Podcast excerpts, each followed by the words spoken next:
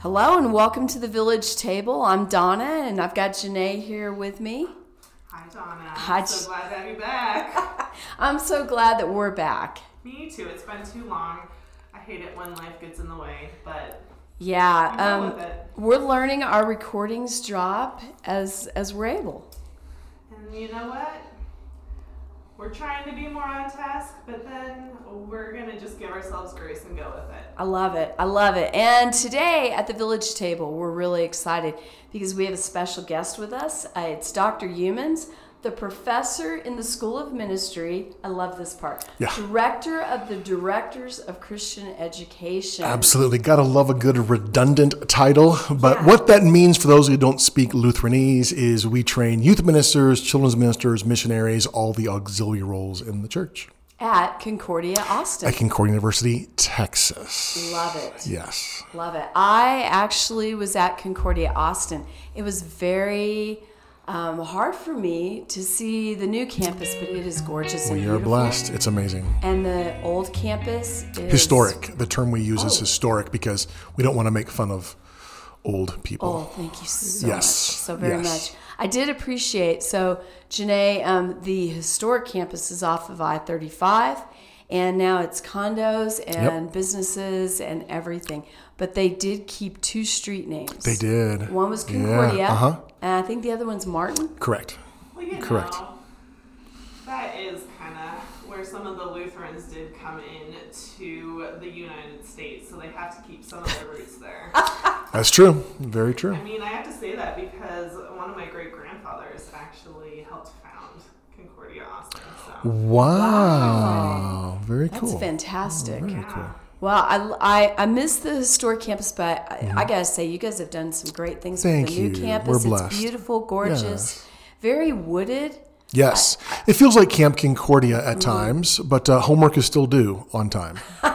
That's fantastic. So, Dr. Youmans, you're here for some other reasons. Yes, And uh, we, we're going to kind of set those aside. Sounds but good. And I wanted to put you at the table um, so that we could talk about this thing. You have just this knowledge of generations. Oh, thank you. And um, I've loved the conversations that we've uh, been able to share concerning um, Gen X and millennials and Gen Z Yeah. and Generation Alpha. Yeah, yeah, yeah. And um, how parenting is happening, how it looks different than the past. Absolutely. And I love the way that you frame it because, um, and I don't want to steal your thunder. No, please, please. But you do it in such a way that is so respectful of the past generation, right? Oh, thank you. Uh, hopefully, thank you. Yeah, and I think sometimes we can feel guilty in our parenting or almost Mm. Sure. Uh, apologetic for our generation.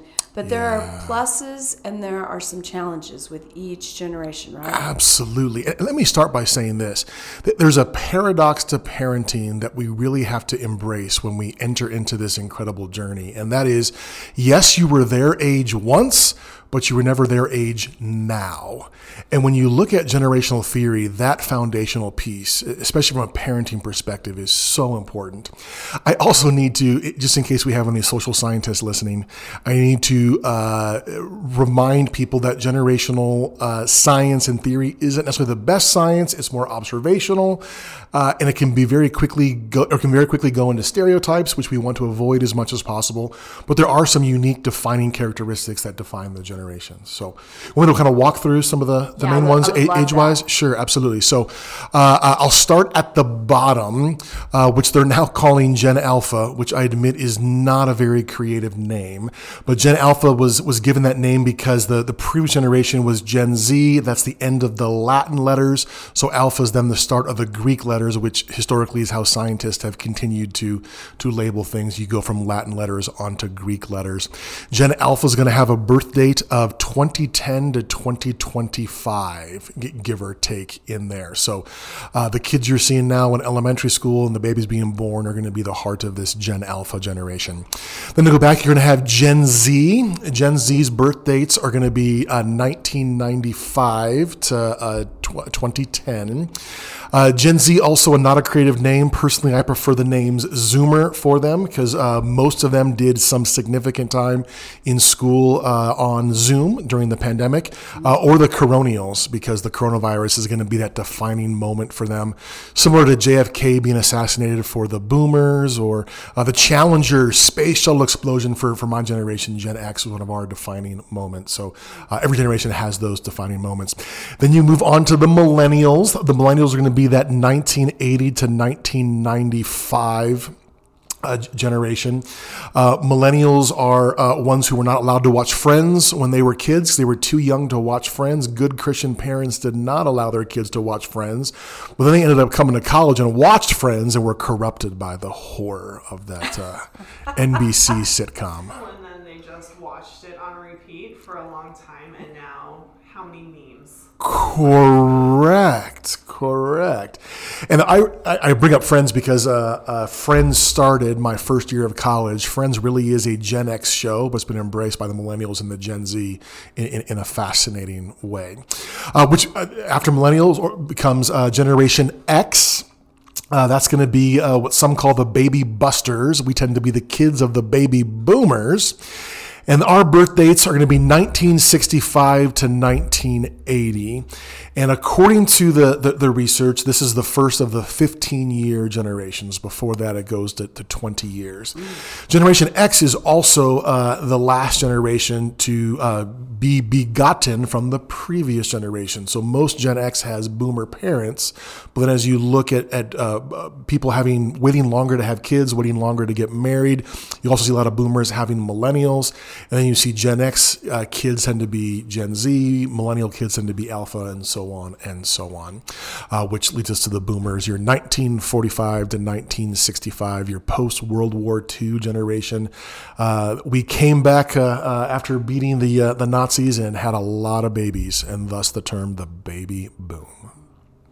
And we don't go into the silent slash grace generation anymore. Well, uh, and I, they, they, were my grandparents. Uh, my grandfather was one of my heroes. Taught me how to ride a bike. Uh, fought the Nazis. Uh, incredible, incredible man of faith. Uh, and he's now in heaven. So, yeah. So, uh, what are you seeing? I, I know that's a huge open-ended question, but uh, millennials are currently raising Generation Alpha. Yeah, correct. Correct. Uh, what are uh, what's their challenges? What's defining them? What? Sure. What? Sure. Let's let, us start with some of the uh, stereotypes. I, I, said in the beginning we want to avoid that, but these these have been, for better for worse, some of the defining pieces of the generations.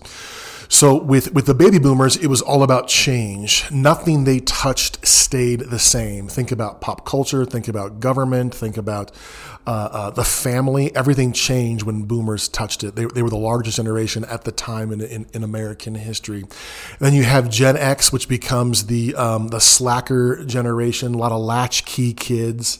Uh, we grew up watching Saturday morning cartoons and uh, leaving the house after our parents and coming home before our parents in, in a lot of cases. Then you have the millennials. The millennials, one of the, the, the terms that they used in response to uh, to Gen X was slacktivists because if you remember things like Invisible Children or some of these these big charities, they, they talked about doing a lot of things, but it basically became a uh, I can be an activist if I click like on social media type type idea. Uh, millennials are the bridge generation when it comes to technology. They did not grow up fully immersed in in technology. It's going to be your your Gen Z that's going to be the first truly digital generation. Uh, but your millennial generation, that's when you saw the rise of the tech industries. And to so many millennials, their dream was to work for Google or Apple or these big corporations where you could dress however you wanted to dress for work. You could ride the slide down to your office, and there were always happy hours. Uh, think of WeWork, if you saw any of the WeWork films and that sort of thing. Those are some of the defining characteristics of, of millennials, along with the idea that is so offensive offensive to my millennial friends, but there is some scary reality to it, which is the participation trophy generation.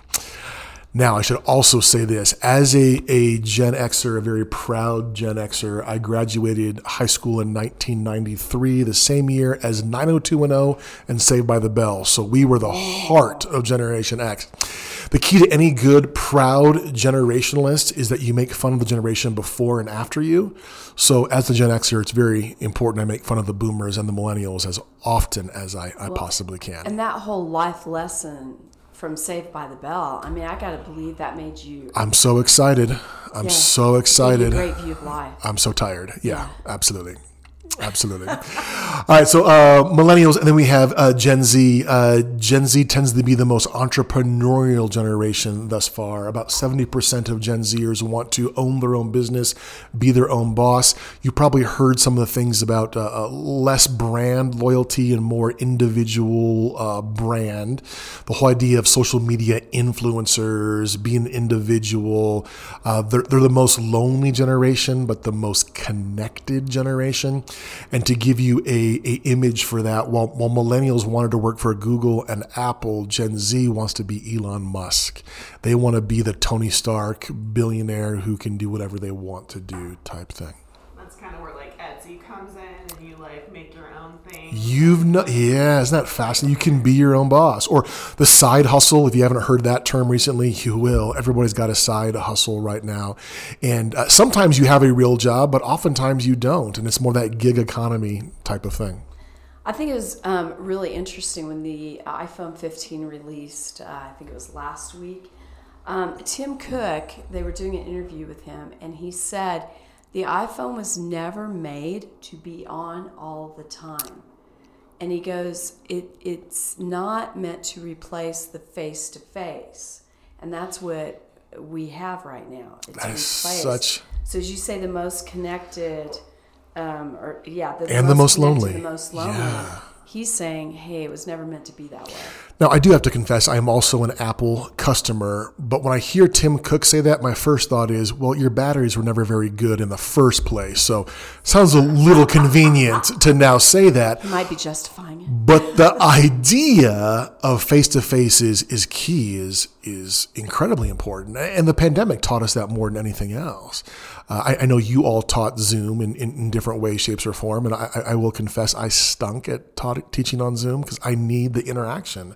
I need to be able to look him in the eyes and and connect in that way. Yeah, um, our student ministry made the decision. Um, I, we did two of them, and um, we went back to in person. Right away, yeah. Uh, we did. Um, and uh, parents today will still put their finger on. I think when they met with you, they Mm-hmm. said that that um, it was the place that their kids could just be, and Interesting. they put their finger on that. That was a big deal for them. And let- let me tell you this from from a ministry preparation standpoint, I have more students at Concordia, Texas right now that want to go into full time camp ministry than ever before. And as I processed it and, and talked about why that is, I'm convinced it's because camps didn't shut down during the pandemic. They kept going, and the community that they needed, they found at camp. So we're going to have you back. You're going to come back to visit. We're not wrapping up. In Aurora, Yeah, you're coming back. I think in six uh, months. March. Yeah. yeah, months. it, depends when the Dodgers are in town. So, So, we're gonna have you back, and we're gonna talk a little bit about more about the uh, about COVID and the lockdown and everything. Okay. And the impact on that generation. Yeah. Uh, but for here now, kind of getting back, um, what are the struggles? What are the challenges in parenting? Yeah. So, uh, one of the most important things I can encourage parents with is rem- remember that you are the parent. You are not the peer. Uh, you are not their friend. You are the parent, and you get to establish what the boundaries are, the guidelines are, the, the rules are in the family. Uh, my wife's a third grade teacher, and she loves when I, I reference some of the things that she gets to experience in her classroom. But in in the reality that Gen Alpha is the, the kids of millennials, one of the things that researchers are suggesting is that while millennials were the participation trophy generation, we're seeing Gen Alpha has the potential to want a trophy and not want to participate. That the entitlement that we've seen with some previous generations could go even further forward. So, parents, one of our most important things is to remind our kids that yes, Jesus loves you, and yes, I love you, but you're not going to get everything you want. That is that is a healthy way to live. It's interesting um, that you bring that. Parents, remember, you are the parent. My son and I were just having this conversation this morning that so many parents want to be the friend, the best friend. Correct. And um, I think that season comes. I've, I've seen that in my own parenting that, you know, you are the parent, and then this beautiful day comes around 25, 24, 25 where all of a sudden you're looking more eye to eye. Absolutely. I'll never forget coming home from college and the book on my mother's uh, bedside. I forget the exact title of the book, but the subtitle was How to Parent Your Parents and Befriend Your Kids. So there certainly comes a point where you move into more of that friend type relationship with your kids, but it's not when they're young. It's not when they're at home being raised the idea of letting them choose what to eat, what to wear, that that's a parent's responsibility. And I really want to encourage parents to be parents. Yeah, uh, where we're seeing it, I think, is a little bit more of what school do you want to go to? Sure. So your 10 year old gets a choice, but they can't take all the factors into consideration. And please don't don't think I'm against dialogue and conversation about choice. I, I, think that's important. I, I, also think one of the most important things we can give our kids is the gift of resiliency and not allowing them to quit just when things get hard. I look at my wife, who's an incredible worship leader, piano player, and she wanted to quit piano so many times as a kid, but her mother would not let her. Now, it could have been because she already paid for those piano lessons and she didn't want to waste money, which I certainly want to honor and respect that. But if we encourage them to to fight through even when it's hard, that's going to create that resiliency and that grit, which is so key in kids. Yeah, grit's become a, a word that's growing um, because uh, I think we're noticing we haven't had it in a while. Well, and I, I love the word grit. Let me let me clarify that. Angela Duckworth wrote a great book on on grit, which I, I, I do highly recommend. And I think especially for parents and, and for for teachers, uh, youth ministers, leaders, we need to find the harmony between teaching them grit and teaching them how and when to quit. Yeah. And my loving example of that is if I had too much grit, I'd still be trying to play baseball for the Dodgers. And at some point, I had to say, I, I can be a fan, but I probably won't be able to be on the field, and that's okay. Yeah, I love that. Thank you. Thanks for clarifying. Yeah, I think a lot of times, you know, I see parents struggle with what are good choices and what are not good choices. Absolutely. So as you say, like, hey, we need to parent, but there's those choices. Like, there are a lot of times, especially with preschoolers, it's like they want those choices. Like, they're very right. strong-willed and they want to make choices on their own. Absolutely. So can you give some clarity maybe on what are good choices to give versus yeah. Thank you for asking that. That's such an important question. And, and this is such interesting research that uh, we get into this uh, choice option overload if we have too many options. Think about uh, uh things like In and Out. Wait, do they have In and Out in Colorado? I don't like it. Well, well, because you're, uh, I'm not, I'm not going to touch that with a ten foot pole. That's another podcast. But that is definitely another podcast. But the brilliance of In and Out is you have three choices, and that's it. Nobody ever wonders what they're going to get In and Out. They know what they're going to get. When it comes to choices and dialogue, especially with the younger kids, give them a limited number of choices versus an unlimited number of choices. The whole, what do you want? Where do you want to eat? Those unlimited limit choices are oftentimes going to be more destructive than constructive. So limit those choices would be the first thing I would say. How about um, guiding your child? Um, yeah. Where are where's this generation struggling with, um, like, uh, oh, I don't know, I can't think of the word right now, but where, yeah. where, where's their struggles? So I, I, love how you use the word guiding, and that's something that I would also encourage parents is in in our Western American culture and society, we have chosen to outsource so many things. Uh, we outsource spiritual development to the church. And as a minister of the gospel, I find that heart wrenching because parents are the key faith formers of their children. And I long for a generation of parents to rise up and say, I'm going to teach my kids the faith. I'm going to, I'm going to take that role seriously. Uh, we outsource education. We, we outsource um, behavior management man, one of the stories that my wife comes home with on a regular basis is uh, the the parents of her third graders don't want the kid coming home with a behavior chart because it's hurting their self esteem. And my wife, who's an amazing teacher, says, okay, how would you like me to communicate their behavior to you? And the parents essentially say, no, you don't. That's, that's your job to do that. I'll take care of it at home. You take care of it there. So one of the biggest encouragements I would give parents, and, and we're, we're, we're, teachers, we're ministers, we, we, uh, we, I think we, we understand this. There is no conspiracy against your kid and we are all on the same team. Trust the adults that God has put in your life and all be on the same team.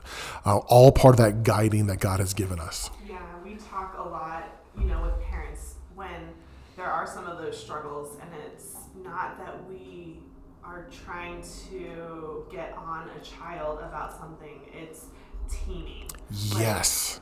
Like, if we're saying the same thing at school as the same thing at home as the same thing as church, like it's going to actually be clear for them and they're going to understand it better and have consistent behavior across the board. And so Absolutely. the more we talk and like talk in front of the children, um, Absolutely. without them in the room, the more that they realize we're on the same page, we're working together so that we are doing it for the benefit of the child. So good. And I, I would even go further and to remind parents that kids are always watching.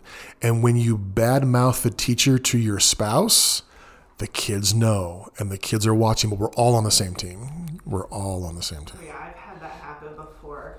Um, hard to say, but as a teacher, I did have a, a tough class where I was kind of learning to walk with parents in that way and had found out at the end of the year that like the moms at the group were kind of having discussions during like playgroup or like hangout times and my kids in the classroom had no respect for me after that, and it correct. just it was just really hard after that. Correct. It's interesting to me. It's such a swing from, and I shared this with you yesterday. Mm-hmm. Such a swing from the years I grew up. So mm-hmm. I'm a I'm a Gen Xer, right? Um, had greatest generation dad. My mom was the next mm-hmm. group, and when the teacher called, right. I was in trouble the teacher was always right. Right. And to flip to this where, no, my child is right, um, that, that can really, really get us into a, a rough place. Absolutely. And I would add to that one of the most important things as parents we can teach our kids is unconditional love, agape love that, that, that God has given us through, through Christ Jesus. Uh, unconditional love does not mean there's not consequences for our behavior. It doesn't mean there's not going to be uh, harsh realities when we make wrong choices. But unconditional love is I'm going to love you through anything and everything. And my fear in, in a lot of parents is they are unintentionally teaching conditional love, where they're teaching, I will love you as long as you make me look good. And we got to move beyond that where it's unconditional love. I love you because you are a child of God and you are the gift that God has given me unconditionally. Amen. Uh, so I know uh, this this question might challenge you a little bit. All right. All right. So um, if if we don't find a balance, mm-hmm. um, what kind of parents are your Gen Alpha? That's a, that's a fascinating question. That's a fascinating question. Uh, I don't know if I have a great answer for you. If you read some of the, the, the Strauss um, generational theory stuff, they'll argue that generations continue to uh, repeat and repeat and repeat. The, the pendulums the pendulum's got to swing at some point. Uh, I'm not sure if it always swings in the healthiest of ways. Uh, the right answer is time is going to tell. The the other reality is who knows what our, our country is going to look like? Who knows what our world is going to look like? Who knows what technology is going to look like? Right. Nobody could have foreseen the pandemic. Correct. That, that really ended up having a lot of impression on that generation. or, or the iPhone in the same way. If we could all go back and, and invest in phones, I thought when I first heard that cell phones were the future, I thought they were crazy. And my wife still tells all of her friends that uh, when the cell phone first came out, I told her I never want to be so important that I have to have a cell phone. And I am not important at all, but I'm on that thing way too much, way too much. When I checked into my hotel the other day, I don't know if it's because I I will confess I do put doctor on my uh, my hotel uh, thing because sometimes I get nicer rooms when I put doctor on there. But uh, the, uh, the the the gal who was checking me in, she probably assumed I was a medical doctor. I get that a lot, and she asked me what I thought about the new implants, which uh, are uh, designed. Who's designing them? I forget off the top of my head who's designing them, but they're they're designed to help paraplegics move in ways they've never been able to move before. it's This is incredible new technology. And she asked me what I thought about that, and I said, well, uh, I think if it could help somebody, that that uh, praise God, but also the idea of someone could hack my head is terrifying to Wow. me. So with every new technology, we've got to wrestle with the ethics and, and, and what that means. So the idea of education has changed so much in the last few years. Who knows if the next generation will go to school in the same way that we do? I mean, there's so many things that we have to figure out. Wow. It is an interesting question. I wonder, just personally, you know, like if I'm dreamcasting, if that generation, or even just not dreamcasting, but like thinking in the future, I wonder if that generation might go back in strictness because this generation right now is hearing you don't hear no. Like teachers aren't supposed to say no and there's not supposed to be consequences. But then like people are gonna be getting hurt in ways that Sure. they didn't expect to be hurt and I wonder if it might swing that way just because Interesting. we Yeah. are frustrated. I think people are more and more are becoming frustrated with, you know, the good people saying, "Hey, my rights are being taken away," and and nobody's advocating for me anymore. Excellent point. E- excellent point. It, think too that right after the pandemic, when we first started venturing back into society, couldn't you tell that people had forgotten how to be human beings? It, it was interesting to be at airports and realize that people had forgotten things like how to stand in line and how to wait your turn. It, as we continue to progress down that, there's gonna be there's gonna be that shift. Let me also We forgot how to smile at each other. because our faces were covered and we didn't know. and just be yeah. warm and Right. again loving. Yeah, it reminds me of what Josh, Pastor Josh, would say mm. at church, which is like, out of the whole world, like three percent of people actually show the love of Christ in person. And I think after the pandemic, I think it went down. I wonder if it will continue to go down or if Christians will take a stand and Wow. show love in And- those ways. Interesting. And and he goes on to say that's why it's so difficult at the grocery store. Yeah. And when he Yes. first said that, I was like, wow. Eh, But it's really true. Absolutely. I mean, there's a lot of stress just in the grocery store. Absolutely. And, and I love how uh, we're talking about how we treat each other moving forward. Let, let me throw in there also how we treat creation and how we, how we treat our world. Uh, Ray Kurzweil, who's a scientist who's coined the term the singularity, uh, the singularity is a term that he uses that uh, is the moment in our history where what's technological and biological will be seamless. So you won't be able to tell what's created by man and what's created by God. It, it will be seamless. And he argues that's going to be 2040. And if you do the math, that's that next generation after Alpha is going to be, be coming into that. So as we get more technologically advanced, I wonder how and when the pendulum will swing back to more desire for creation care, for getting outdoors, for that true uh, biological uh, in- interactions. Which uh, that his that concept ties in incredibly well with the whole AI. Exactly. Wow. Exactly. And by the way, the AI thing is also fascinating because we thought AI was going to eliminate blue collar jobs. But have you noticed how many white collar jobs AI is getting rid of now? Because AI is writing policy, AI is writing music, AI is writing all kinds of things that uh, we never thought it would do. And that's what the and that's what the writers' strike was about. So they actually settled the writers' strike in Hollywood, and one of the pieces in there is AI cannot write scripts. Like we see what's coming and we got to secure our jobs fast. Absolutely. That is so scary to me. Oh, I agree. Like, so so scary. Um, my husband and I were talking last night about how, like in the '90s, you had all the great music because we were listening to some music. And There like, was a lot of great- music in the uh, 90s. That's true. Things like that, and it's like, man, why aren't we getting this creativity now? And I think, you know, we talked about like being afraid for how the world is changing. People move to safer methods of making movies, but that just sucked the creativity out. And if I, AI is moving into that, like it's sucking the creativity out of these jobs that were meant to provide that artistic creativity for humans. Well, and we're we're wrestling with that in the legal system as well. I, I know at least one of you is a big Ed Sheeran fan, but Ed Sheeran was sued by the estate of Marvin Gaye because one of his songs sounded too similar to a Marvin Gaye song.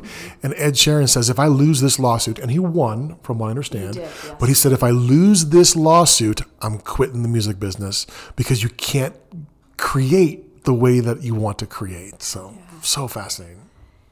Wow, so much more we could talk about, and um, but I, I do want to approach one thing before we close down because we always do our takeaway from the Yeah, village yeah, table. yeah. So I'll give you guys a second, but first, I, I Dr. Youmans, I just want to tell you how sorry I am for your loss. You're uh, uh, you're from Texas, but you're uh, you're more associated as a Baylor fan. Is So here's right? here's the bottom line. I, I am not from Texas. I've been there for 15 years, which is a long time. Uh, I'm from mostly Southern California. However, my oldest daughter is a junior at Baylor, so I feel like I have uh, given them enough money to be a Baylor fan. And uh, I, don't, I assume there's no college football fans in your audience because I've um, I, I think the only college to be a fan of is the University of Texas, and um, I, I think that's kind of a little bit of what I'm referring to. I think Texas Yeah. just played Baylor, but yeah they did. I am a lifelong Tex- Texan. Um, so just to bring you up. Congratulations! It was uh, it was not a pretty game. I was there, and it was not a pretty Oh. game. It was not a pretty game. Love me some Texas football. So, uh, Janae, what's your takeaway today from the village table?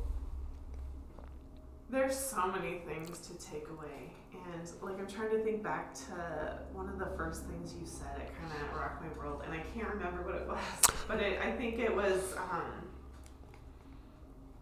just how the different generations are so different, but then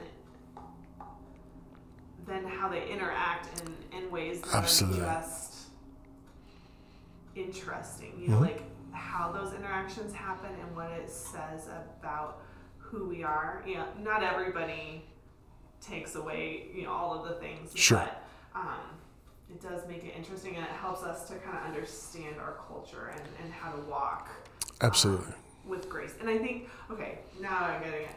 Um, just your definition of like, this is not something that is set in stone, but this is something Absolutely. to help us. Like, we want to use this not to hurt, but just Absolutely. To, to grow. And so- Absolutely.